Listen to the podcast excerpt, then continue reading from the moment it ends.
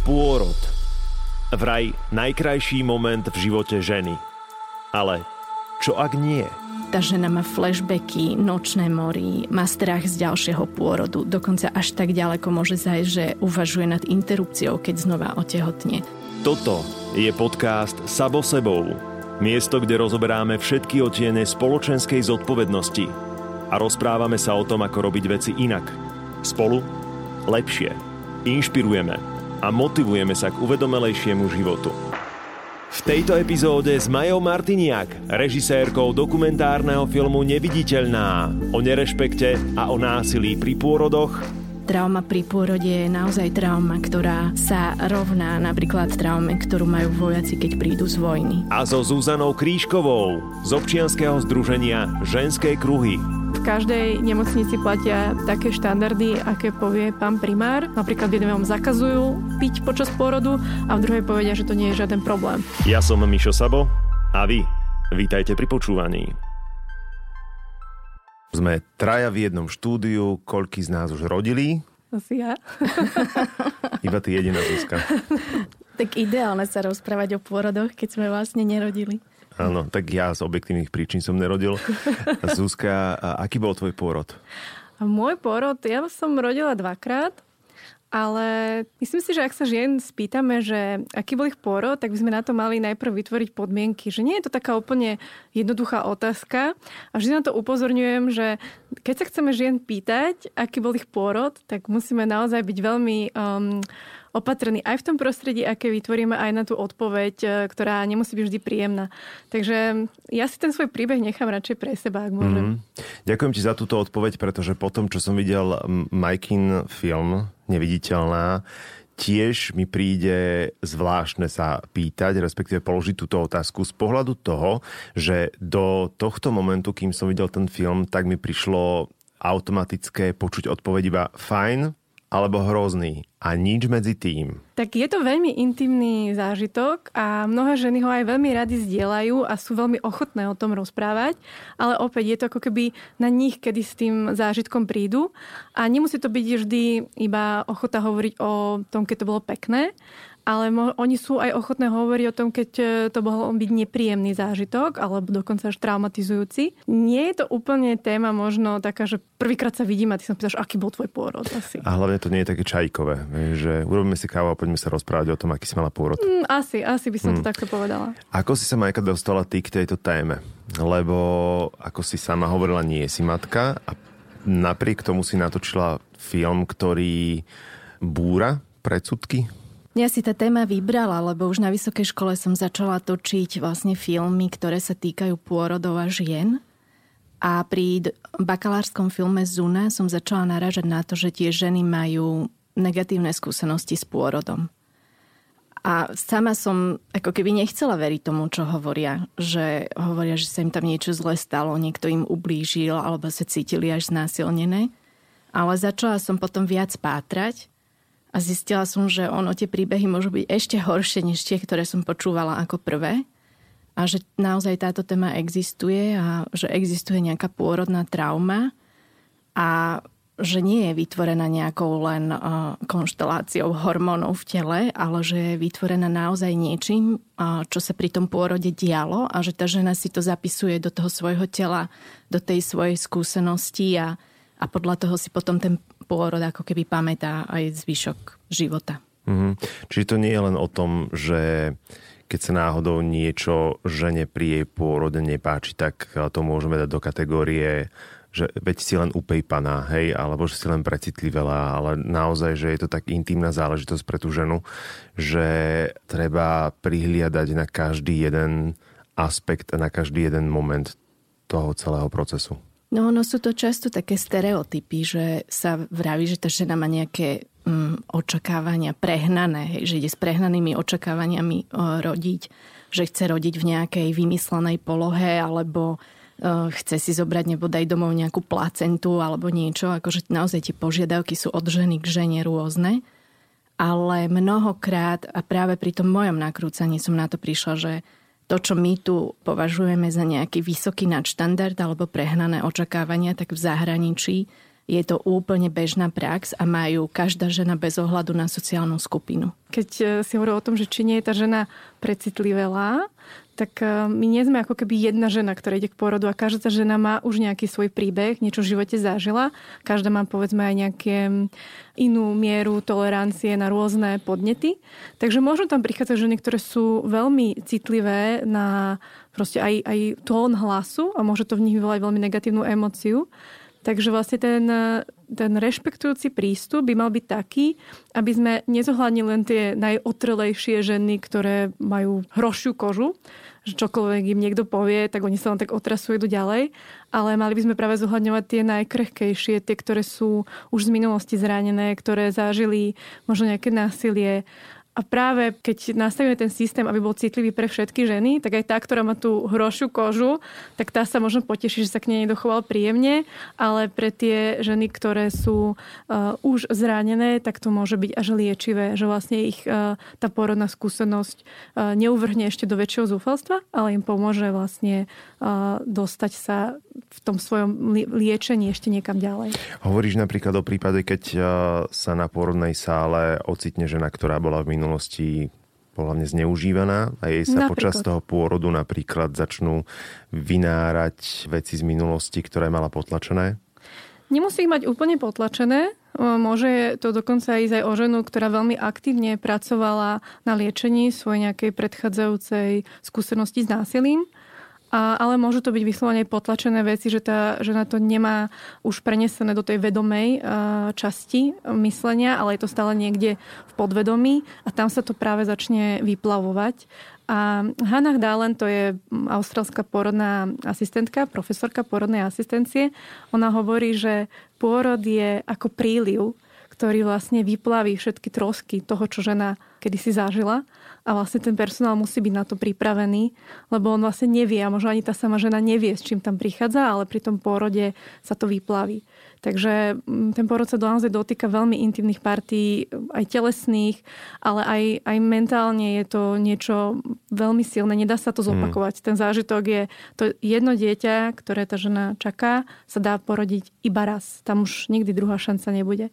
Takže je to veľmi, veľmi silný zážitok. Ja by som ešte doplnila, že ono pri tom pôrode aj býva tá chvíľa, kedy tá žena má pocit, že už to nezvládne, že to nedá, že Kapituluje. jednoducho, hej, že, hmm. že je to tak ťažký proces pre ňu samú, že naozaj cez to neprejde a tam je veľmi dôležité, kto pri nej je ako sprevádzajúca osoba. Či tam je niekto, kto ju podporí a dá jej tú silu prejsť túto ťažkú chvíľu alebo či tam je niekto, kto jednoducho sa buď bude správať k tomu s nadhľadom a bude mať pocit, že, že však poroď, aj ja som porodila, alebo ďalšie iné tisícky žien porodili, alebo ešte nebodaj začne byť agresívny. Takže naozaj mm. veľmi dôležité, ako spoločnosť sa citlivíme voči tomu a, a budeme pristupovať k tým ženám.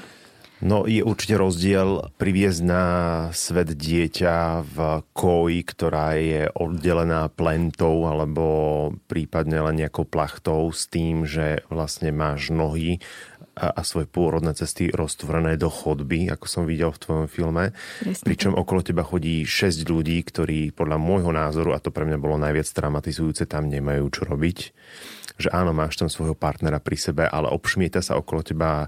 Síce na teba hovoria príjemným tónom, ale halo, alebo je potom možnosť, ako bolo vidieť v tom filme v dánskej klinike, kde bola v tej pôrodnej miestnosti vo vani jedna matka, jeden otec, jedna sestra.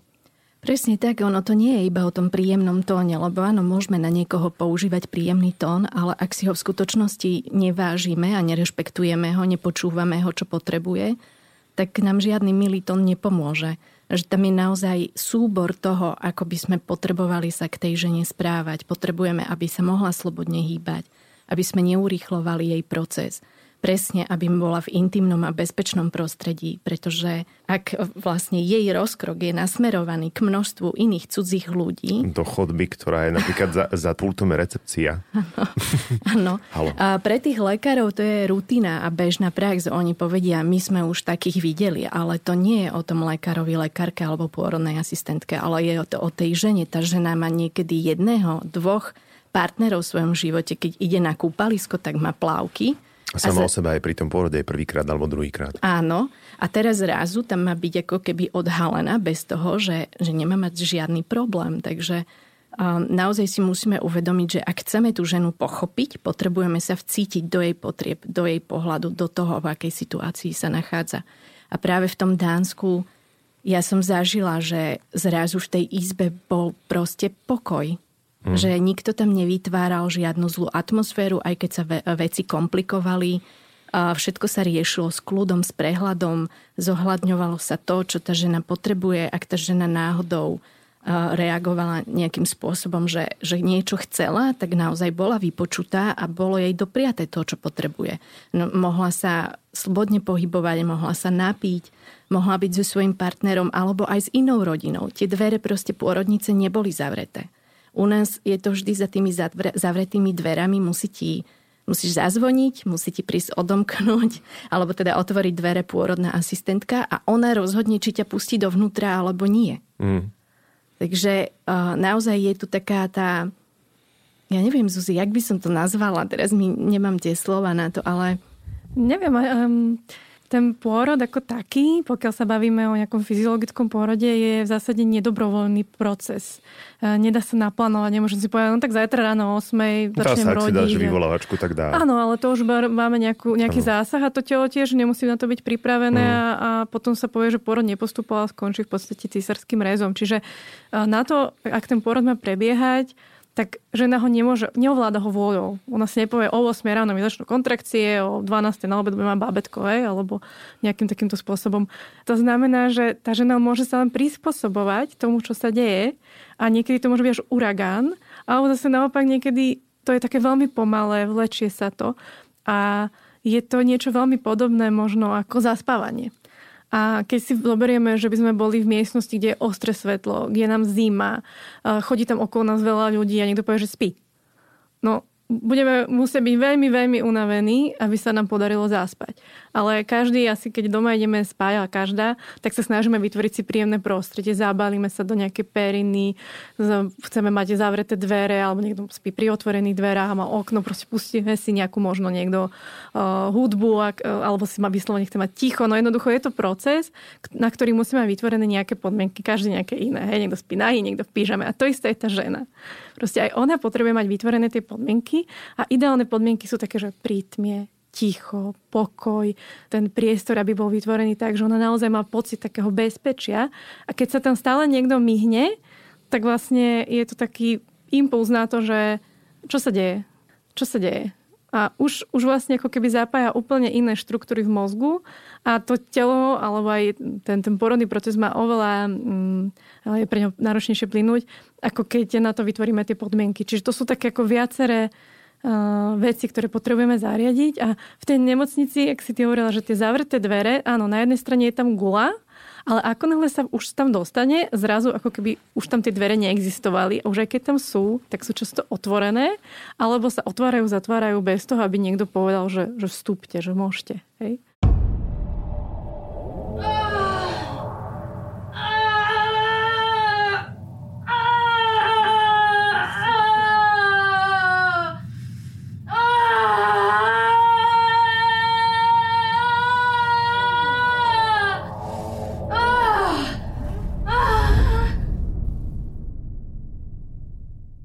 Z môjho vlastného prieskumu som sa pýtal žien v mojom okolí, a to sú naozaj čerstvé mamičky, taký výstup, že áno, ak si zaplatíš takú tú VIP starostlivosť a tú luxusnejšiu izbu, že je o teba postarané a naozaj, že okolo teba chodia po špičkách, vážia si ťa. V momente, ak nemáš tento VIP prístup alebo nemáš tú VIP izbu, tak si presne kus za plachtou Áno, ale stále, aj keď si za ten pôrod zaplatíš, tak uh, ti povedia, že si musíš láhnuť na chrbát a porodiť v polohe na chrbte. Uh-huh. Takže ono nás zase nechránia tie peniaze pred tým, aby sme nezažili nejaké rutinné postupy, alebo že by nám niekto nespravil nástrih bez toho, že či si to želáme alebo neželáme. Te, a práve aj zo súkromnej kliniky sú práve príbehy žien, ktoré popisujú, že i napriek tomu, že mali zaplatenú lepšiu kliniku na to, aby porodili tak e, dostali množstvo nepravdivých informácií alebo bolo s nimi manipulované tak, aby sa ten pôrod udial tak po slovensky, by som to povedala. Rutinne po slovensky nejakým spôsobom. Takže peniaze nás nechránia a hlavne tam by to malo byť nastavené tak, že každá žena má rovnaký prístup ku kvalitnej zdravotnej starostlivosti, ktorá využíva najnovšie medicínske postupy. Mm-hmm. Bez ohľadu na to, či si to môžem alebo nemôžem zaplatiť. Určite, to sú to, čo my tu nazývame nadštandardom, čo v niektorých nemocniciach znamená, že tá izba, v ktorej žena rodí, má dvere. To je často ten nadštandard. To by mal byť štandard. Mm-hmm. Tie nadštandardy sa líšia. My sme robili monitoring eh, webov eh, jednotlivých pôrodníc, tak eh, robila som to aj ja, takže mám celkom predstavu o tom, že čo ktorá nemocnica považuje za nadštandard. A toto sa naozaj veľmi líšia. Hovorím, niekedy ten nadštandard práve spočíva v tom, že sú tam dvere, ktoré sa dajú zatvoriť.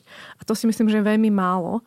A potom sa teraz môžeme baviť o tom, že, že prečo by sme mali teda takúto starostlivosť e, kategorizovať, že je tu nejaká subštandardná starostlivosť, ktorá je pre všetkých, ktorá je teda iba s tým závesom a prípadne tam tá žena nemôže mať nikoho blízkeho, že musí si za to, aby tam mohla mať pri sebe blízku osobu zaplatiť. Alebo čo je teda ten nadštandard? A prečo by sme to tu vlastne vôbec mali mať? Prečo by to malo existovať? Ak je to nadštandard typu, že môžem si vybrať z 15 jedál a z toho jedno je sushi a ďalšie steak, tak dobre, toto by sme mohli považovať za nejaký nadštandard, ale pokiaľ je to to, že môžem tam mať pri sebe partnera a zatvoria dvere, tak toto naozaj nepovažujem za, za nejaký štandard.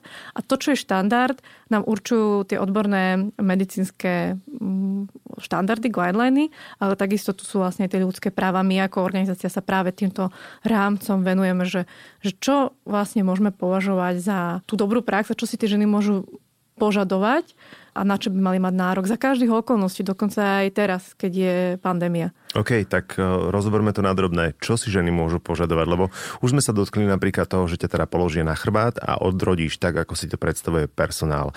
Môžeš ty ako matka požiadať o, ja neviem, chcem porodiť a priviesť svoje dieťa po štvornožky, alebo po stojačky, alebo do vody?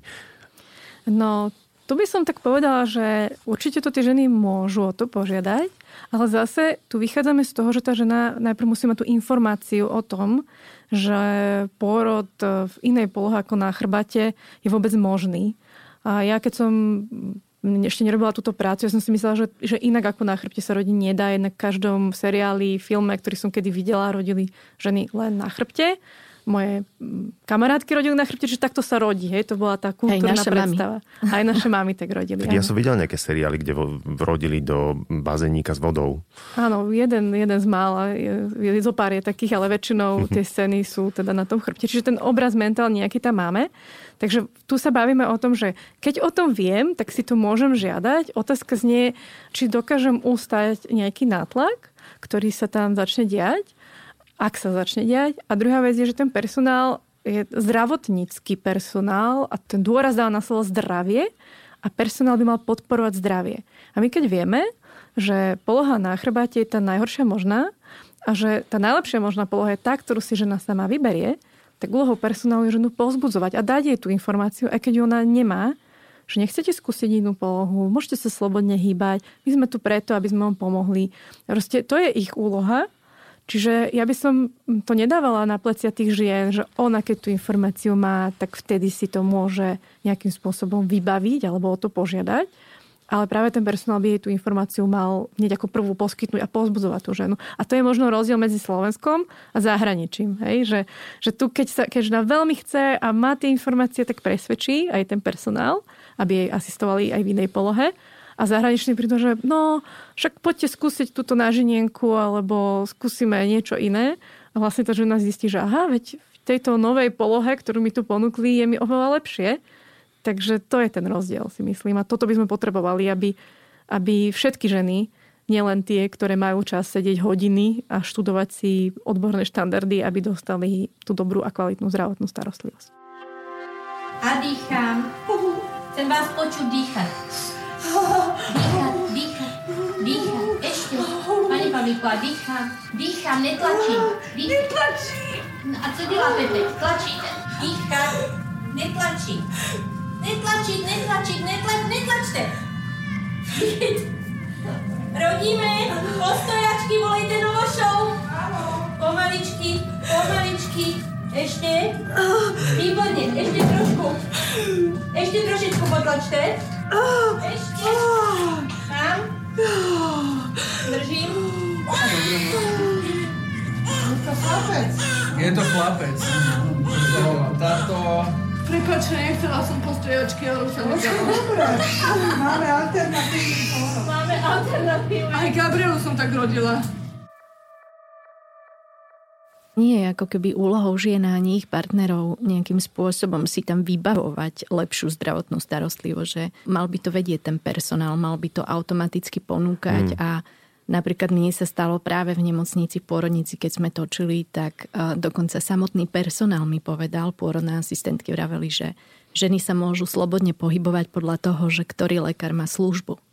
A to je zaražajúce, že práve ako keby slobodný pohyb ti umožňuje to, aby ten pôrod mohol postupovať, aby tá žena sa mohla uvoľniť, aby, aby teda zostupovalo to dieťa dole do tých pôrodných ciest a zakázať takú úplne, že najzákladnejšiu vec len preto, lebo sa niekomu nepáči, že sa tam špacírujú po chodbách ženy so svojimi partnermi, tak to je zaražajúce. A veď to aj ja ako nepôrodník, nežena, viem, že na urýchlenie pôrodu je najlepšie chodiť po schodoch. Nemusí to vyslovene chodiť po schodoch, skôr ide o to, že tá e, zmena tej polohy je zároveň veľmi účinným nástrojom úľavy od bolesti. Mm. A mnohé tie ženy už naozaj nemajú silu chodiť e, po schodoch alebo niekde aj po chodbách. Tie zmeny polohy môžu byť o tom, že ona ide z klaku na 4, zo 4 e, sa dá do takého úplného predklonu, odtiaľ si, si láhne na bok, potom si možno láhne chvíľu na chrba, potom zase sa posadí a to je tá naša predstava o tom, že ten, koľko ten pôrod trvá, je veľmi skreslená. My máme úplne nerealistické predstavy, že ako dlho tá žena bude rodiť. A samotná tá tlačiaca fáza je v našich predstavách skrátená na nejakých 10-15 minút, ale pre prvorodičku to môže byť dve a viac hodín a žiaden človek nevydrží dve hodiny v nejakej polohe, nech mi bola na začiatku akokoľvek príjemná, bude mať potrebu ju zmeniť. Čiže toto aj ja, že nám vždy hovorím, že tá zmena tej polohy, to nie je o tom, že ja si vyberiem polohu na štyroch a teraz nemusím zostať až do konca. A práve to je o tom, že ako to mm, babetko rotuje tými porodnými cestami, ono tam ide takým, vlastne tá jeho hlavička sa musí napasovať cez tú pánvu a potom vlastne dochádza ešte k porodu, keď už to porodí hlavička, ešte k ramienkám a potom teličku. A, tak to je naozaj proces a veľmi tomu pomáha, keď tá žena sa môže tomu prispôsobovať a je to oveľa jednoduchšie, ako keď ona si láhne a potom my sa z nej snažíme to dieťa nejako dostať. To je jak ježek v kleci že akým spôsobom my sme vyriešili tento hlavolám. Prepač, že ti do toho skáčem, ale ja by som skôr použila slovo vyrvať, lebo podľa toho, ako to aj v tom filme u mňa vidieť, tak naozaj ako keby sa vyslovene snažia vytiahnuť to dieťa z toho tela von. A tu aj presne narážame na to, že sústredia sa tak veľmi na ten proces toho, aby to dieťa vybrali, lebo ho zachraňujú, aby neumrelo. Ale pritom je tam žena, ktorá má v sebe dieťa a výsledkom toho fyziologického procesu je naozaj, že sa narodí zdravé dieťa a hmm. tej žene sa nič nestane. Ako samozrejme môžu vzniknúť komplikácie a je na mieste, aby tam tí lekári boli a vedeli zareagovať, veď na to ich máme ale urýchlovanie pôrodu alebo nejaké zbytočné riadenie toho pôrodu vôbec nie je na mieste a práve keď tej žene sa dá čas, mm-hmm. a naozaj počúva to svoje telo, tak môže mať z toho pôrodu skutočne veľmi silný zážitok. A nie je to tak, že každá žena vie, čo má robiť intuitívne? Sú to, niekedy sú také, by som mal predsudky, hej, že my všetko považujeme za také super prirodzené a že s tým netreba nikdy nič robiť, ale život je komplikovaný, aj ten porodný proces sa vie skomplikovať ale Svetová zdravotnícká organizácia hovorí, že žena má právo na pozitívnu pôrodnú skúsenosť aj v prípade komplikácií. To znamená, že ak tá žena tam prichádza, už povedzme nemusí rodiť iba zdravá žena, môže rodiť žena, ktorá je chorá, ktorá má nejaké iné pridružené ochorenia, ona reálne potrebuje tú zdravotníckú pomoc, tú zdravotnú starostlivosť. Alebo počas toho pôrodu, ako sme sa rozprávali na začiatku, môžu sa tam vyplávať veci z minulosti a zrazu tá žena prestáva mať kontrolu nad tým, čo sa deje a môže dostať do nejakého panického záchvatu. Alebo môže ísť úplne zdravú ženu, ale jednoducho tá bolesť a ten samotný proces môže byť pre tú ženu tak strašne vyčerpávajúci a taký veľký strach jej to môže v nej vyvolať, že toto nedám, že ja zomriem pri tomto, že toto je hrozné. A niektoré ženy mi opisovali, že tá bolesť, ktorú cítili, bola bola nad ich ako keby možnosti zvládania a že vtedy práve bolo veľmi dôležité, aby tam niekto prišiel a jednak ich upokojil, ale možno je na mieste vtedy aj dať nejaké mm, tišenie bolesti farmakologické. Hej? Čiže je to, nepovedala by som, že je to tak akože úplne prirodzené a všetky ženy nech si teraz to, to rodia v jaskyni, ako sa tak zvykne veľmi dehonestujúco hovoriť o ženách, keď majú nejaké požiadavky. Ale tie požiadavky nie sú iba o tom, že, že nezasahujte nikdy a za žiadnych okolností. Tie požiadavky sú veľmi často, že uh, nechajte nás rodiť a keď budeme potrebovať pomoc, tak nám pomôžte. A ja si myslím, že o to tu ten systém je. A já jsem strašně zakřičela, protože to hrozně zabolelo, když ona mi to napíchla a oni vlastně, oni dvě tam takhle byli vedle mě. A ta, ta porodní asistentka, která vlastně měla být oporou celou dobu, která tam vlastně měla službu v době mého porodu a měla mi být oporou, tak vlastně jako ještě šla proti mně a té svojí kolegyně řekla, vidíš, tak tohle tady máme jako mě úplně, úplně podrazila nohy, úplně mě jako schodila, jakože já křičím, protože to bolí, protože já prostě potřebuju pomoc. A ne, že jako, ne protože chci,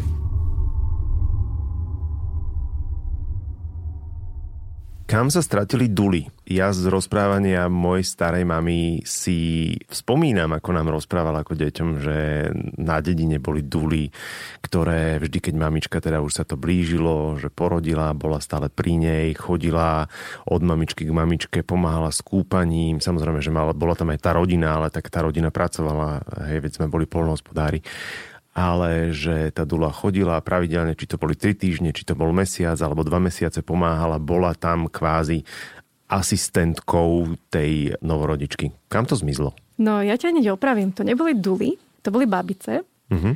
A babice nám e, sa pretransformovali na porodné asistentky. Babictvo, alebo táto profesia porodnej babice sa hovorí, že je jedna z najstarších na svete.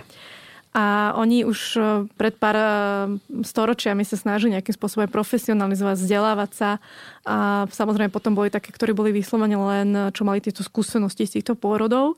Ale vlastne oni nezmili, oni tu stále sú. To sú tie porodné asistentky, ale bohužiaľ tá ich rola je v tých nemocniciach často redukovaná iba na tie pôrodníkové asistentky, čiže neasistujú rodiacej žene, ale tomu lekárovi alebo lekárke.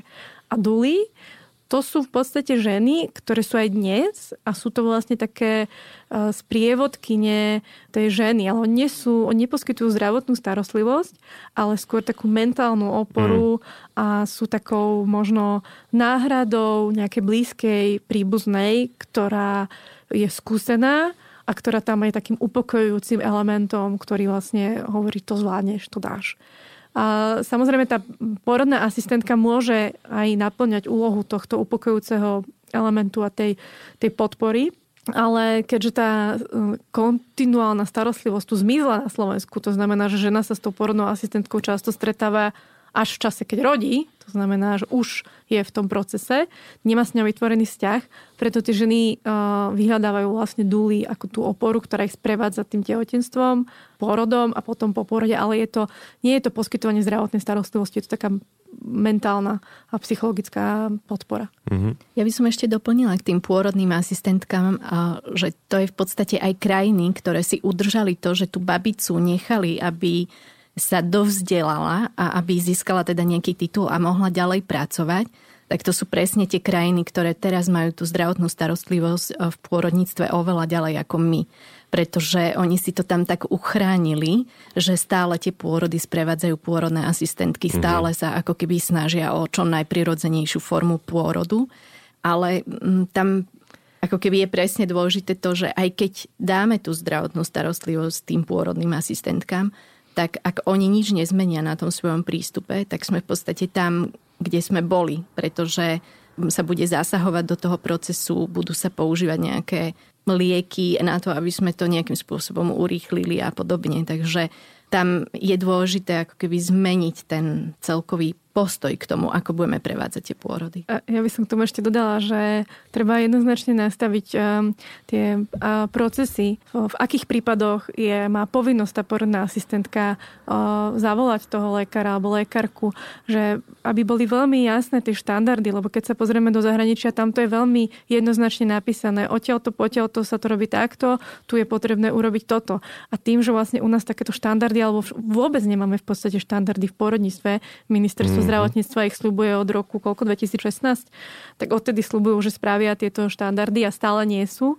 A to je veľmi e, zlé, lebo potom vlastne v každej nemocnici platia také štandardy, aké povie pán primár a to sa líši od e, naozaj nemocnice k nemocnici, čiže v jednom meste, ak máte dve nemocnice, tak v každej z nich môžu byť iné pravidla. Napríklad v jednom vám zakazujú piť počas pôrodu a v druhej povedia, že to nie je žiaden problém. Čiže sú to také taká zvyková medicína, skôr než medicína založená na dôkazoch. Mm, práve teraz mi zakliklo vlastne, keď každoročne sa zverejňuje rebríček najlepších a najhorších pôrodníc, že prečo sú tam ale že regionálne, že je to tak rozhádzané. No, ja by som k tomuto rebríčku povedala toľko, že v podstate tá, toto je neodkladná zdravotná starostlivosť, starostlivosť pri pôrode a ona má byť nastavená tak, že bez ohľadu na to, či som z Nitry, alebo zo Sabinova, alebo z Dunajskej stredy, tak mám dostať kvalitnú zdravotnú mhm. starostlivosť. Mm. Je absolútne nerealistické očakávať, že ja z Bratislavy pôjdem napríklad do Prešova aj keby tam bola najlepšia porodnica na Slovensku. Jednoducho každá z tých e, porodníc má dosahovať nejakú kvalitu. Čiže ja som veľmi proti takémuto vytváraniu rebríčkov, pretože ono tá myšlienka môže byť dobrá, že, že budeme tlačiť na nejakú kvalitu, ale v podstate potom to skončilo tak, že v nejakom regióne tá nemocnica síce skončila, povedzme, ja neviem, desiatá od spodu, v tomto hodnotení, ale bola najlepšia v danom regióne, tak sme, sme prví, sme najlepší v regióne, ale v skutočnosti nesplňajú ani tie základné požiadavky na kvalitu. Mm-hmm. A mhm. toto je problém, že každá z tých nemocníc má nejaký taký minimálny štandard splňať a potom už tam môžu byť nejaké bonusiky.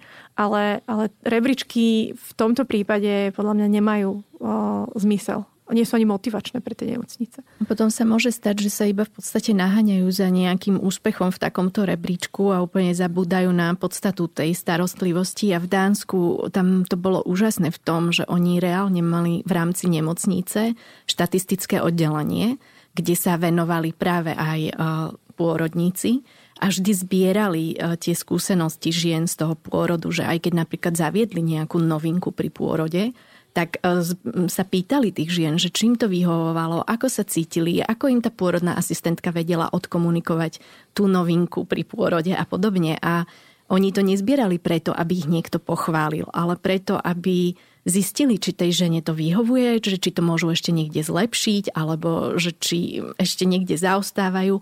A práve pri nástrihoch rádze oni týmito štatistikami dokázali odhaliť, že aha, Jedna tu má 60%, druhá má 5%.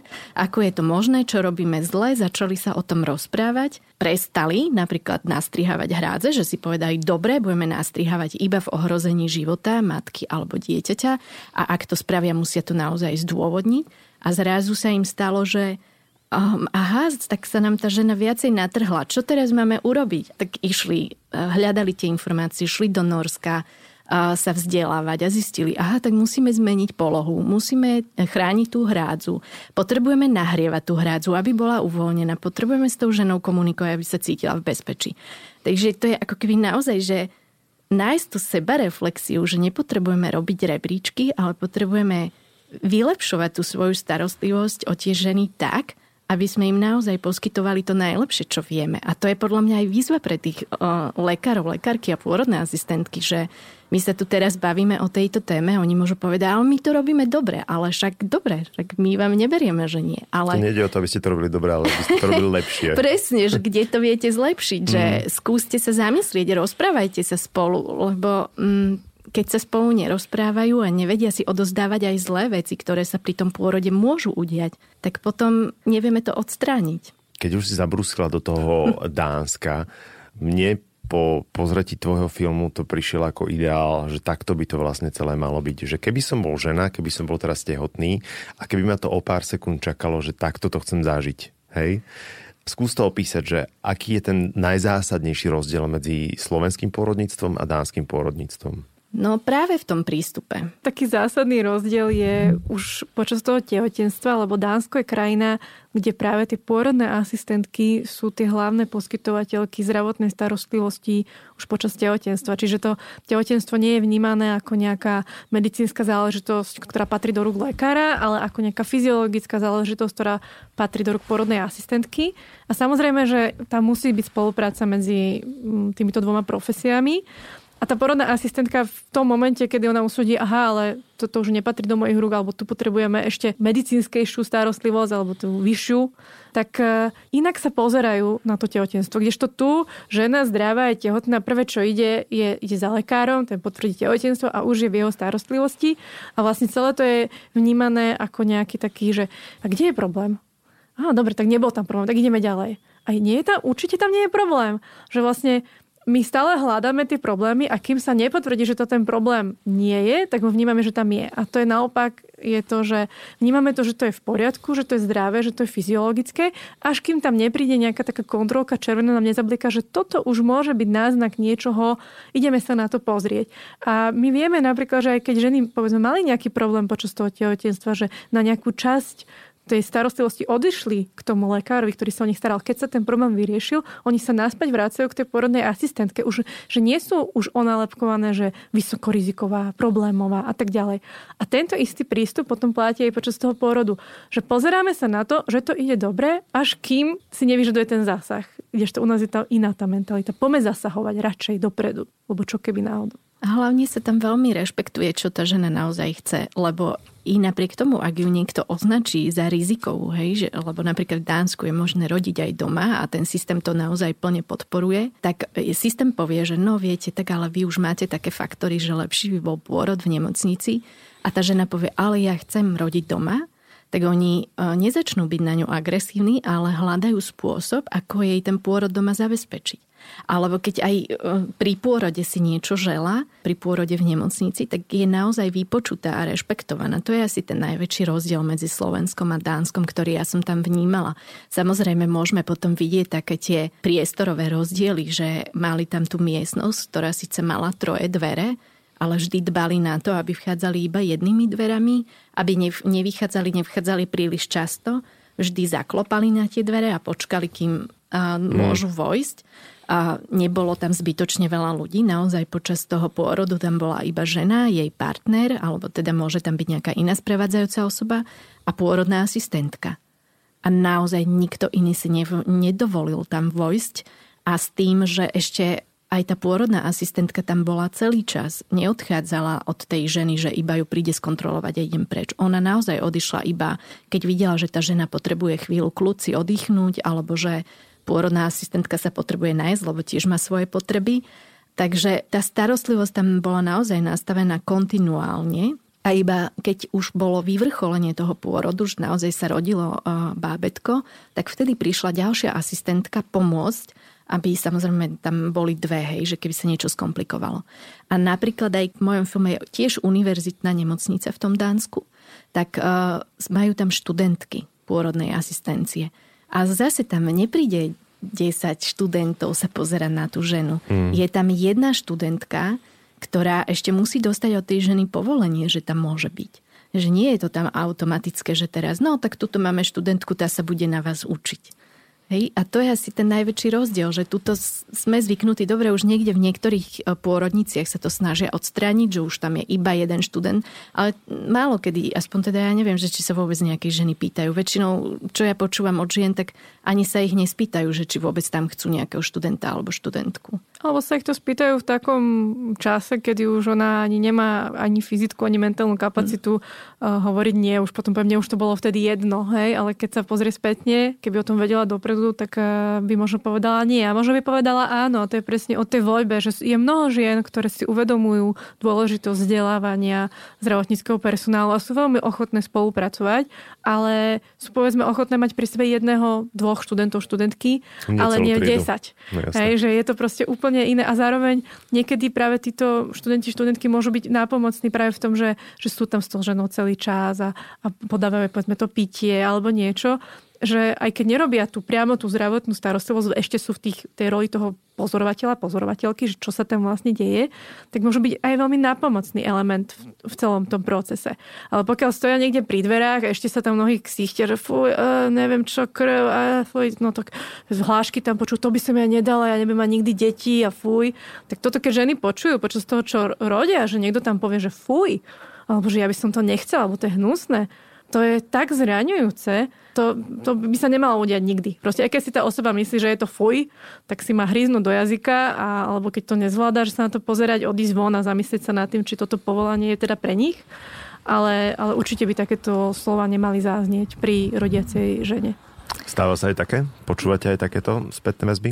No, určite áno a dokonca nielen teda, že by to povedali študenti alebo študentky, u ktorých by sme mohli očakávať ešte takú mladickú nerozvážnosť to názvem, ale aj proste u skúsených eh, ľudí, ktorí sú v tom procese dlho, tak vedia veľmi zraňujúco proste vyjadriť sa o niektorých veciach, ako že to je nechutné alebo podobné veci. Čiže že môže pri tom porode môže dojsť napríklad eh, k úniku stolice, čo je úplne normálna vec, pretože sa to tlačí, to babetko a, a to, čo je vlastne obsahom tých črevách, môže odísť, je to normálna vec, že by sa sa to nemali hambiť, ale keď sa to stane a teraz ten personál začne robiť z toho, že fuj, to je nechutné a to ako sa mohlo stať, tak e, to je niečo, čo útočí na dôstojnosť tej ženy. A to pritom by úplne stačilo, keby ju uistili, že nebojte sa, my sme na to zvyknutí, okamžite to vyčistíme, je to v poriadku, pokračujte ďalej. Alebo ani je to nepovedal, na to možno aj nevie, hej, mm-hmm. lebo to, to, proste, to je tak náročné, že ani je to nepovedia, urobia si svoju prácu a zdržia sa takýchto poznámok ako fuj, nechutné.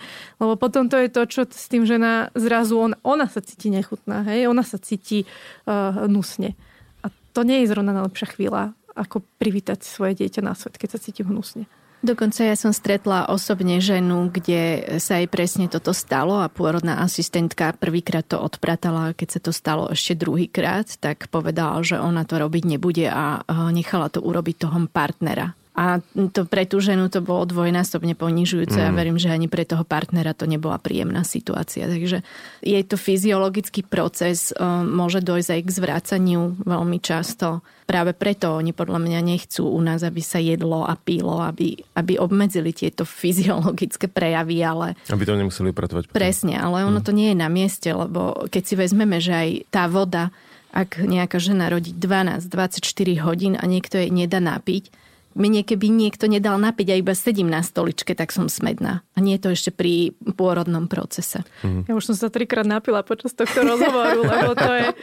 A to ešte v podstate iba, iba sa rozprávame. To nie je, že musím predýchavať niečo a už aj tak mám sucho vlastne v ústach iba z toho, že hovorím a nie to ešte, aby som dýchala, Navyše, keď pôrod, to je funkčný tréning, to je jednoducho, to musíš piť, lebo veď sa potíš. No, aj všetko. To je všetko dokopy, mm. aj, aj to, že tie ústa sú suché z toho predýchavania a je to proste fyzicky mimoriadne náročný proces, ktorý vyžaduje proste tú tímovú spoluprácu všetkých ostatných, ktorí ako opatrujú tú ženu a posúvajú ju dopredu a nie kladú prekažky ešte navyše. A ten, kto si to nevie predstaviť, ten nech si ide zabehať bez vody alebo do fitka minimálne na 4 Presne. hodiny. Vráťme sa k tomu počtu ľudí, ktorí sú na sále a tom teraz možno aj preháňam, keď poviem, že na sále, hej. Koľko ľudí sa na Slovensku vystrieda pri jednej rodičke? No, tak väčšinou to býva tak, že pokiaľ tam žena teda prichádza do tej porodnice, tak sa stretáva s nejakou osobou, ktorá ju privíta pri tých dverách. A potom prechádza procesom príjmania, ktorý môže robiť úplne iná osoba, ktorá neskôr je s ňou.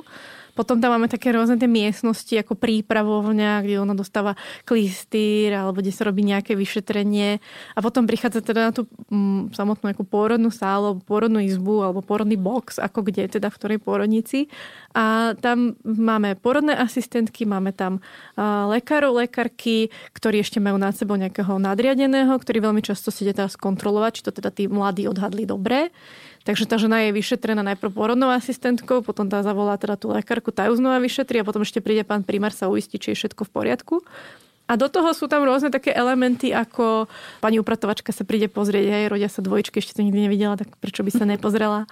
A potom tam máme teda to novorodenecké oddelenie, čiže tam máme novorodeneckého lekára, novorodeneckú sestru, niekedy jednu, niekedy dve. Čiže ono, keď sa to nás číta, tak zrazu pri tom samotnom porode môže byť taký celý dav ľudí a ak si to ľudia nevedia predstaviť, tak nech si pozrú Monty Pythona a tam tú scénu s porodom, kde sa, kde sa nahrnú všetci, aj, aj japonskí turisti, ktorí to fotografujú a manžela pošlu za dvere, že len tí ľudia, ktorí tu majú byť, tak tí tu môžu zostať. A presne takto mi to prípada niekedy pri tom porode, že sa tam nahrnie strašne veľa ľudí ale vlastne tá intimita sa tam úplne stratí. Ako to je až niekedy ťažké ich spočítať, mm. tak sa tam melú, hej. A ja teda ako keby, ja by som tam dala tú dobrú dánsku stranu, tak uh, tam žena príde do pôrodnice, vchádza do tej svojej pôrodnej izby, stretáva pôrodnú asistentku, ktorá s ňou ostáva až do konca pôrodu, pokiaľ nestihne porodiť v tej smene, kedy tá pôrodná asistentka pracuje tak stretne druhú pôrodnú asistentku a potom ešte tú asistentku ku finálnej fáze tlačenia. Takže reálne stretne tak jednu, dve, maximálne tri osoby a u nás naozaj v tej finálnej fáze sú tam niekedy štyria, niekedy piati, šiesti. Záleží. My sme na takom workshope, ktorý robíme s ženskými kruhmi, dávali úlohu, že scénu mm, z, z jedného filmu, teda z toho medzi nami sme tam a mali ľudia ráta, že koľko je tam tých osôb a snažili sa im priradiť, že kto to asi tak je. A bolo to veľmi náročné, lebo vlastne tí ľudia sa tam teda ako nepredstavili, ale zapísali sme tým celú tabulu, že koľko ľudí sa tam myhlo v tej jednej scéne. Takže to je, myslím si, taká ukážka aj v Marinom filme. Tam môžeme vidieť, že práve to priestorové usporiadanie, ktoré tam je, je také, že ľudia a možno aj nevstupujú priamo k tej žene, ale už len tým, že tam sú a že tam nie je ten záves a že tá žena tam proste na tých ľudí sa pozerá a oni sa pozerajú na ňu, alebo sa teda možno až tak na ňu nepozerajú, pozerajú sa niekde cez ňu na nejaký prístroj, tak to je veľmi, veľmi nepríjemné. Spomenula si niečo, čo ma tak uh, vydesilo, aj mi to pripomenulo pár scén z tvojho filmu a to je násilie pri pôrode. O čom hovoríme, keď povieme násilie pri porode? Aké to všetky môže mať otiene? Môže to mať otiene od uh, takého úplne, ja to vám, že zjavné fyzické násilie a to je povedzme, to sú facky, ktoré si vie každý asi predstaviť, že keby dostal, alebo ja som si to myslela, že každý si to vie pochopiť, že keď im dostane facku, tak to je násilie, ale nemusí to vždy tak byť. Dokonca ani takýto prejav násilia nemusí byť vnímaný ako násilie. A potom sú tam rôzne medicínske postupy, ktoré sú povedzme zakázané, ako tá krystalová expresia, to tlačenie na brucho. Alebo to môžu byť e, postupy, ktoré za určitých okolností sú prospešné, ale ten spôsob, akým sú vykonané a tie okolnosti, že to je bez súhlasu tej ženy alebo je to nejaký rutinný postup, to môže byť tiež prejav nejakého fyzického násilia. No a potom sú tam uh, také psychické alebo emocionálne formy, manipulácia, zastrašovanie. Uh, môže tam byť jeden z takých typov násilia je narušanie vzťahovej väzby medzi matkou a dieťaťom. To znamená aj to, že to dieťa po porode niekto vezme preč a tá mama je bez neho, alebo dokonca aj keď je s ním, ale ho zabalia, to že ako Vianočka. Tak to, určite ste to videli na mm. rôznych fotkách, že tie deti sú jak také kukličky malé vyzerajú. A to dieťa môže byť položené od tej matky o pol metra ďalej v postielke. Ona ho síce vidí, ale to dieťa mamu nevidí, necíti. Čiže aj to už je proste nejaký prejav um, násilia alebo nerešpektu a poškodzujúcej praktiky. Potom sú tam rôzne štruktúrálne formy, inštitucionálne, ktoré, ktoré nejakým spôsobom dopadajú na ženy. A tam môžu veľmi rôzne, ako sme sa bavili o tých poplatkoch. Hej, že ak som žena zo strednej vrstvy, nerobím až taký problém zaplatiť si neviem, 150 eur navyše len preto, aby som mala epidurálku, alebo aby som mala izbu s dverami, alebo 30 eur za prítomnosť partnera ale čím som žena z nejakej nižšej sociálnej vrstvy alebo nejakej dokonca skupiny, ktorá je vyslovene až marginalizovaná, tak je to pre mňa absolútne nedosiahnutelné takéto niečo si zaplatiť. Čiže to je také rôzne dopady to má. A to psychické násilie môže mať tiež rôzne formy. Môže to byť len taká nejaká obyčajná manipulácia v podstate toho, že povieme tej žene, tuto si lahnite, teraz iba vás na chvíľu vyšetrím a už potom tú ženu z tej polohy nepustíme, alebo mm. ju začneme zastrašovať vetami typu, že či chce ohroziť svoje dieťa, alebo že je nezodpovedná matka, začneme útočiť vlastne na jej kompetencie nejakým spôsobom, znevažovať ju. Takže to sú také tie neviditeľné formy násilia, ktoré zostávajú v tých ženách naozaj veľmi hlboko zapísané. Alebo to môže byť taká manipulácia, ktorá vyzerá že je taká milá, že, že no teraz sme vám vy vychádzali v ústrety a teraz vy vidíte nám v ústrety. A práve tento koncept vychádzania v ústretí je veľmi nebezpečný. A to, čo je taká obrana proti nemu, je uvedomiť si, že aké sú moje práva a či tá moja požiadavka je oprávnená z týchto pohľadov. A ak je tá požiadavka oprávnená, že chcem, aby sa ľudia ku mne chovali s rešpektom, tak to nie je vychádzanie v ústretí. Ak sa tá druhá strana ku mne chová rešpektujúco, tak to nie je žiaden nadštandard. To je úplne klasické, normálne medziludské správanie mm. a ja to mm. nemusím nejakým spôsobom odmeňovať, napríklad tým, že ustúpim zo svojej požiadavky byť so svojim dieťaťom. Toto je veľmi dôležité, aby si tí ľudia uvedomili, že, že máme nejaké práva a je tu tá druhá strana tých um, lekárov, lekárok, porodných asistentiek, ktorí majú zase nejaké povinnosti tieto práva náplňať. Nie je to o vychádzaní v ústretí, určite nie. My no. jsme s váma měli bohovskou trpělivost, zkuste teď aj vy s náma trošku trpělivost. Co vy na to? Ideme zkontrolovať vnútri. Ostaňte povolené, dobre? Zastudí bude nepríjemné, ale musíte niečo vydržať, dobre? Dole ričku.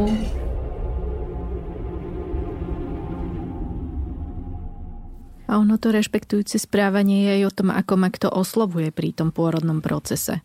Či ten zdravotnícky personál si to len povie, že toto je nejaká mamička a v podstate si nepamätá ani jej priezvisko, alebo nebodajú začne oslovovať krstným menom, bez toho, aby ona vlastne poznala ich krstné meno, tak uh, tam automaticky potom to nie je rovnocenná komunikácia a tá žena sa potom môže dostať naozaj do pozície, že sa s ňou narába, ako keby bola iba telo alebo 5-ročné dieťa alebo neviem čo presne. Hmm. A ne, nemá ona potom tú svoju silu, že áno, že však túto porodím, lebo je to ťažké, ale to dám, ak sa niekto tam so mnou rozpráva takýmto spôsobom. To je veľmi zrádne v tom, že niekedy to ženy vnímajú milo, že ma oslovuje Zuzka. Hej, ale pokiaľ ja ju neoslovujem naspäť Ivanka, ale oslovujem tú ženu pani doktorka. A pani sestrička. Alebo pani sestrička, alebo pán profesor, tak je to nerovnocený vzťah. Lebo keby som, ja som ho, keby ja som Zuzka, ja hovorím Joško, tomu druhému človeku Mirko alebo Peťko, tak je to rovnocené, ale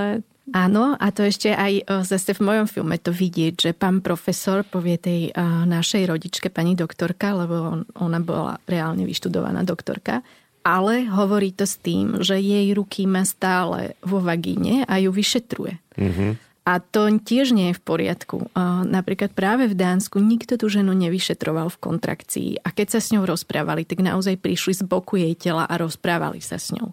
My máme takú veľmi radi túto na Slovensku, že, že vyšetrujeme, rozprávame sa s tou ženou alebo stojíme jej rovno v rozkroku a, a hovoríme s ňou. A to nie je v poriadku, pretože to je veľmi intimná zóna a tá žena to môže pociťovať veľmi nepríjemne a možno ani nie na vedomej úrovni. No určite to je veľmi nepríjemné. Nech to každý predstaví, že keby mu niekto niečo strčil do tela a v tej chvíli sa ho spýta na nejakú vec, že ja neviem, požičiaš mi 10 eur, teraz všetky nám teraz nosy vytreli, tak si predstavme, že v tej chvíli, keby sme mali tú paličku v nose, by sa na neho spýtal, že požičiaš mi 10 eur, že ako by sme si tak reagovali.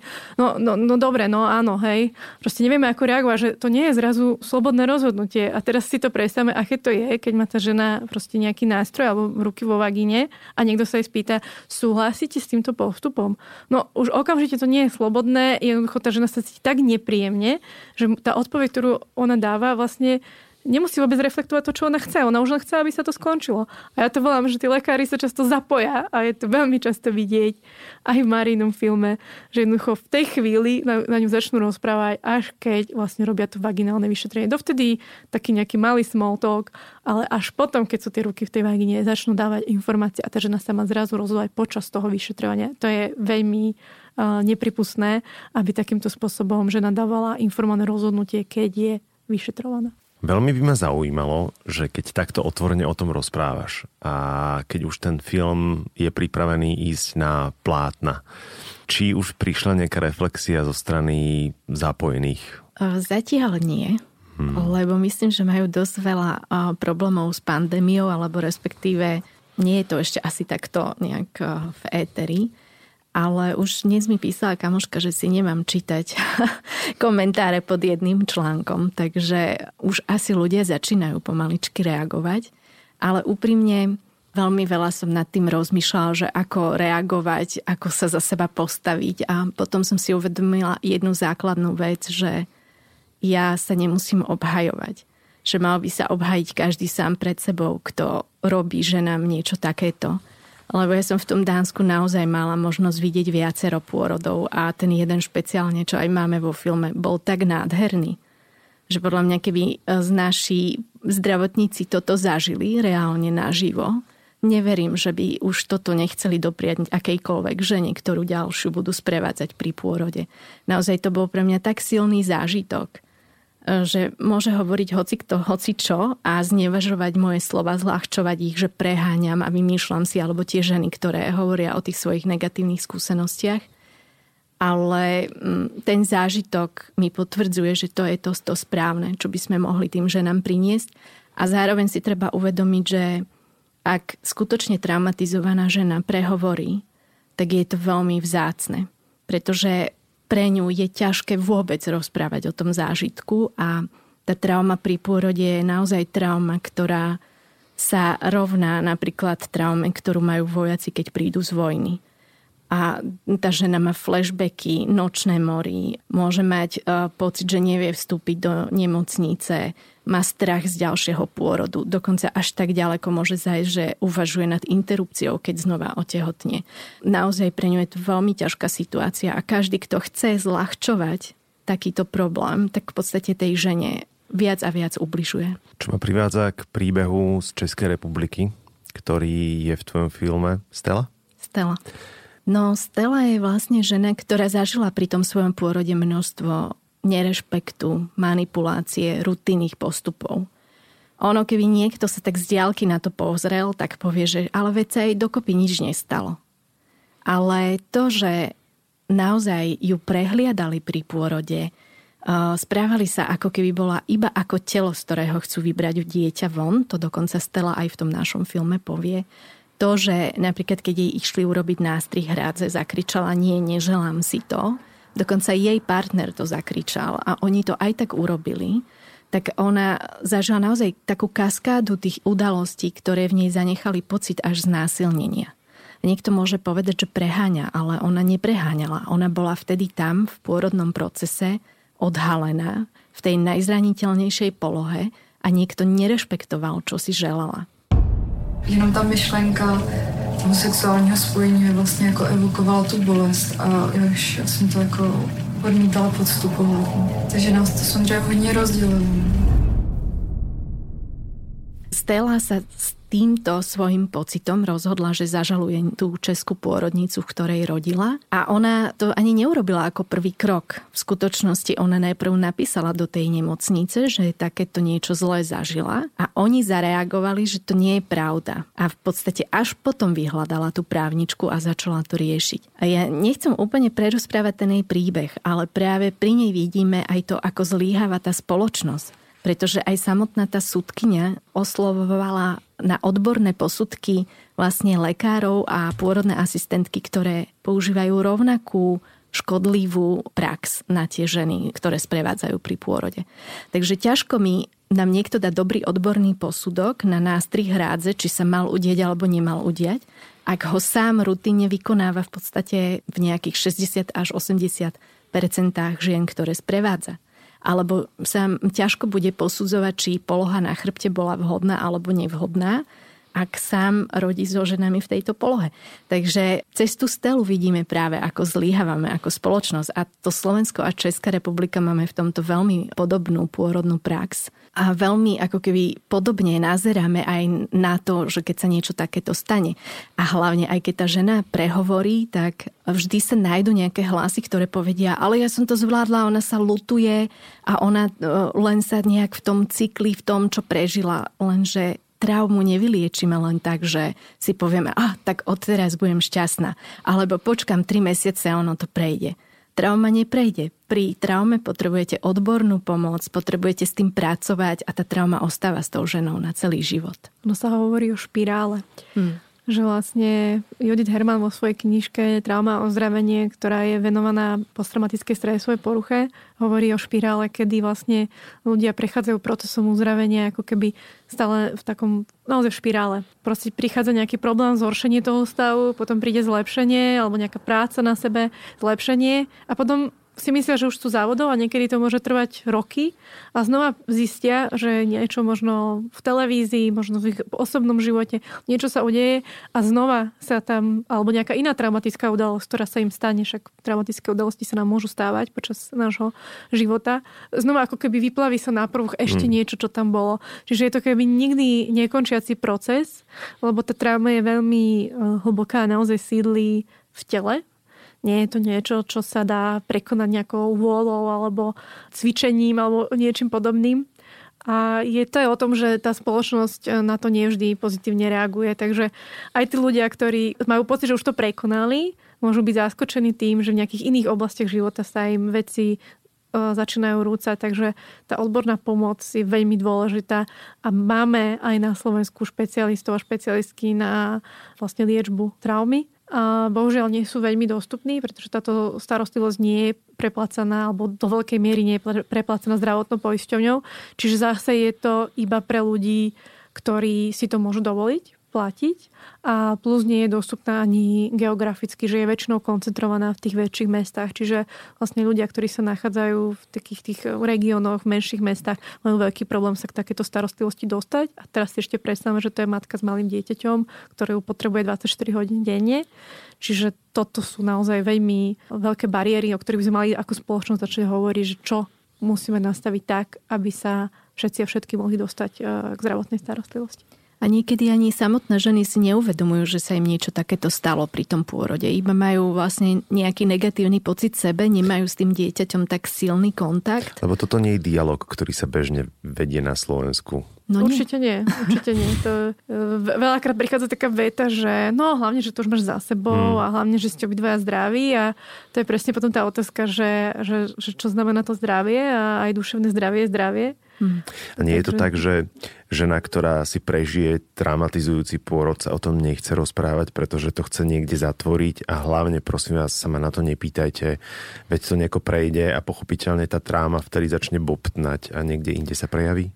Môže to byť aj takto, že vlastne tam dojde k takému potlačeniu do toho nevedomia a mm. vyhýbavému správaniu a žena sa vyhýba myšlienkám alebo miestam alebo nejakým veciam, ktoré by mohli pripomenúť tento traumatický zážitok. Ale môže to byť aj naopak, že ona vlastne má potrebu o tom strašne veľa rozprávať. A už o tom povedala tisíckrát, už to počuje manžel asi 2000 krát, celá rodina. A oni, že ale fú, už to tom toľko nerozprávaj, prosím ťa. Tá trauma ako keby nemá iba jeden rys. Oni môžu byť takomto mm. protiklade, že tá žena môže byť, ktorá o tom stále, stále hovorí a tým, ako o tom rozpráva, tým, že nemá tú odbornú pomoc, tak tá trauma sa ešte prehlbuje. Tam dochádza ako keby takému, také vlastne, že valiace sa kamene niekedy, že to korito tej traumy sa ešte, ešte viac prehlbuje zároveň tá, ktorá to potlača niekde do vedomia, tam to proste bopna. Čiže presne je to ťažké povedať, že dve ženy úplne s rozlišným eh, správaním môžu byť ako keby rovnako traumatizované. Mm. Ono sa niekedy môže stať, že naozaj až s odstupom niekoľkých rokov tá žena si uvedomí, že čo sa jej stalo, že zase môže dostať nejakú informáciu zvonku a aj ona si uvedomí, aha, veď toto sa dialo aj mne a nebolo to v poriadku, že toto som aj ja zažila. Tak veľmi často sa to môže udiať že tá žena to ani neplánuje, hej, že, že môže uvidieť ten svoj pôrodný proces zrazu v inom svetle. A to sa môže stať aj ženám, ktoré si pozrú ten môj film. Že mohli mať doteraz pocit, že však ale môj pôrod bol v pohode. A mm. potom si pozrú môj film a môžu zistiť, že to možno úplne tak všetko v pohode nebolo. Takže, uh... Inak to predpokladám vo veľkom percente žien, keď uvidia napríklad to Dánsko, že si uvedomia, že vlastne takto to u mňa nemalo byť. Mm to je tá norma, že my hovoríme, že sú tu veľmi normalizované tie praktiky, že e, mnoho žien očakáva, že po porode dieťa vezmu, že ho umýjú, že ho zabalia a že ho donesú a položia ho vedľa do postielky, pretože takto je to odprezentovali na nejakej predporodnej príprave. To znamená, že na nejakej mentálnej úrovni ona je na to pripravená a nepovažuje to za nejaký problém, ale v skutočnosti je to obrovský problém aj pre ňu, aj pre to dieťa a na tej neurologickej úrovni sa ten mozog inak prenastaví, keď je v kontakte kožo na kožu so svojím dieťaťom, ako keď je bez neho. A to sú presne tie veci, ako hovorím, že to je v tele. A tej matke, keď to dieťa nedáte, jej telo dostáva informáciu, že moje dieťa zomrelo, moje dieťa nie je. Ona vedome to môže ho tam vidieť a vnímať, ale tie proste biologické procesy, ktoré tam majú nastať, tam nenastávajú. A preto dieťa to nemá ani len tú informáciu, pretože jemu keď poviete, tvoja mama je od teba 2 metre, pre neho to nič neznamená. On ju potrebuje fyzicky cítiť. A to je pre neho absolútne základná potreba úplne na tej najbazálnejšej úrovni. Dieťa musí byť v kontakte so svojou matkou. A to, že proste oni majú ten dátum, dátum, už dva dní kvázi som po termíne. A to je strašný problém na Slovensku, že už proste, už je tam ten termín. A ešte je veľké to dieťa, podľa nich. Takže taký stres tam je, taký nátlak totálny. Ja už som v tom nadstavení takom, že ja už sa ani neviem brániť, ja už sa neviem ani, ani si to nebrať osobne, tie útoky proste. Neviem to už len tak prefiltrovať. Ako by mal vyzerať ideálny pôrod? Na to podľa mňa neexistuje ideálna odpoveď. Jedine tak, ako si tá žena žela a predstavuje a pri ktorom sa cíti slobodne a dobre, intimne a v bezpečí. Ja by som to preformulovala, že ako by mal vyzerať ideálny systém uh, poskytovania porodnej starostlivosti. A ty si už príliš profi. Ja by som to takto videla, lebo práve to, že tá, každá žena je iná, každá žena má tú inú predstavu o tom, možno čo by chcela. Jedna by si tam pustila, čo ja viem, Rammstein a to jej pomôže prekonávať tie kontrakcie a druhá nejaké jemné mis- misky a ďalšia proste úplne nič. Jedna tam chceme pri sebe partnera, druhá mamu, sestru, sesternicu a ešte aj najlepšiu kamarátku a, a proste každá z nás je iná. Ťažko povedať, že čo je ten ideál a keď začneme nanúcovať niekomu to dobro, že ja neviem, ja si myslím, že dobre je porodiť prirodzene, bez akýchkoľvek medikamentov a pritom si tam tancovať a spievať a začnem to niekomu toto moje dobro tlačiť, tak pre neho to nebude dobro, pre ňu, pre ňu to bude násilie. Čiže treba tú ženu počúvať, keď ona povie, že ja už pri prvej kontrakcii chcem mať k dispozícii epidurálku a chcem tu mať toho môjho doktora, ktorého poznám a ma držal za ruku, tak to je pre ňu to dobro. Hej? Mm-hmm. To, že pre mňa osobne alebo pre nejakú inú ženu to môže byť úplne katastrofálna predstava, čo, prečo by to takto malo byť, tak eh, to nič neznamená pre tú inú ženu. Takže o tomto by sme mali hovoriť, že ako by mal ten systém flexibilne reagovať na potreby tých žien. A keď by sme toto nastavili naozaj v našich pôrodniciach, tak by sme potom nemuseli ešte dávať ďalšie peniaze a stavať nejaké pôrodné domy, kde by sme dávali nejakú lepšiu zdravotnú starostlivosť že naozaj môžeme veľmi veľa vecí zmeniť bez toho, aby sme investovali veľa peňazí, len je to na vôli tých zdravotníkov zmeniť tie zaužívané postupy, do, ktoré doteraz používali. Poznám niekoľko veľmi pekných príkladov, kedy ľudia aj v rámci veľmi nehostinných systémov dokázali zmeniť mnohé veci, len preto, že sa tak rozhodli. Ale akože samozrejme nemalo to možno taký efekt, ako keby sa to spravilo z nejakého zhora, z toho nariadenia ministerstva, že budete to robiť takto. Takže ide to ako keby takými dvoma cestami, že, že keď sa tí ľudia v tej svojej práci, aj keď nie celé oddelenie, môžu byť dvaja, traja, keď sa rozhodnú, že my to proste budeme robiť inak, aj tak to môže mať veľmi zaujímavý efekt a veľmi pozitívny. Alebo sa môžu rozhodnúť ľudia, ktorí sú v tých riadiacich pozíciách, že to proste tým ľuďom nejakým spôsobom prikážu, že budete to robiť takto a budú tam používať nejaké nástroje, aby ich kontrolovali, čo tak naozaj robia, um, alebo nejakým spôsobom ich mm, preškolili a tak ďalej. Čiže sú tu také som povedala, že ide tu rôznymi smermi a ne, nemusí to byť vždy len o tom, že vyšší berie. Že mm-hmm. Možno niekedy aj tak na pankáča sa to dá zmeniť. Okay. Hlavne sa môžu navzájom inšpirovať, že nemusia tam mať pôrodnú stoličku, ktorá tam niekde smutne v kúte sedí už rok v tej pôrodnici, ale môžu tam mať nejakú pôrodnú asistentku, ktorá to chce využiť, chce to použiť a zistiť, ako sa to teda používa pri tom pôrode. Môže si to naštudovať, môže o tom natočiť video, alebo môže o tom začať hovoriť tým svojim kolegyniam s nadšením a inšpirovať ich k tomu a pozbudiť ich, aby ju začali používať. Hej, to je len taký jeden príklad, ale je tam množstvo toho, čo vieme urobiť. A už len tak, keď máme nejakú väčšinou VIP izbu, ktorá je väčšia a má stále tú pôrodnú postel, tak môžeme znova reorganizovať tú izbu tak, aby tá postel nebola v strede tej miestnosti ako to jediné hlavné, ale tak, aby tá žena sa tam vedela pohybovať, aby sa tam vedela o niečo oprieť, predkloniť sa, dať sa na štyri alebo niečo. Čiže naozaj to, že oni si preorganizujú nejaké miestnosti, nie je o tom, že im príde príkaz hora, že urobte tu pôrodné izby, ale bude to ich iniciatíva. A špeciálne napríklad pôrodnice, kde my sme točili, uh, máte pôrodné boxy, ktoré boli pôvodne určené na jednodňovú chirurgiu. Čiže to bol znova len nejaký šialený nápad nejakého človeka hore, kto si povedal, o, tak spravili sme tu jednodňovú chirurgiu, nemáme ju ako využiť, lebo už máme nové priestory, tak tu dáme pôrody.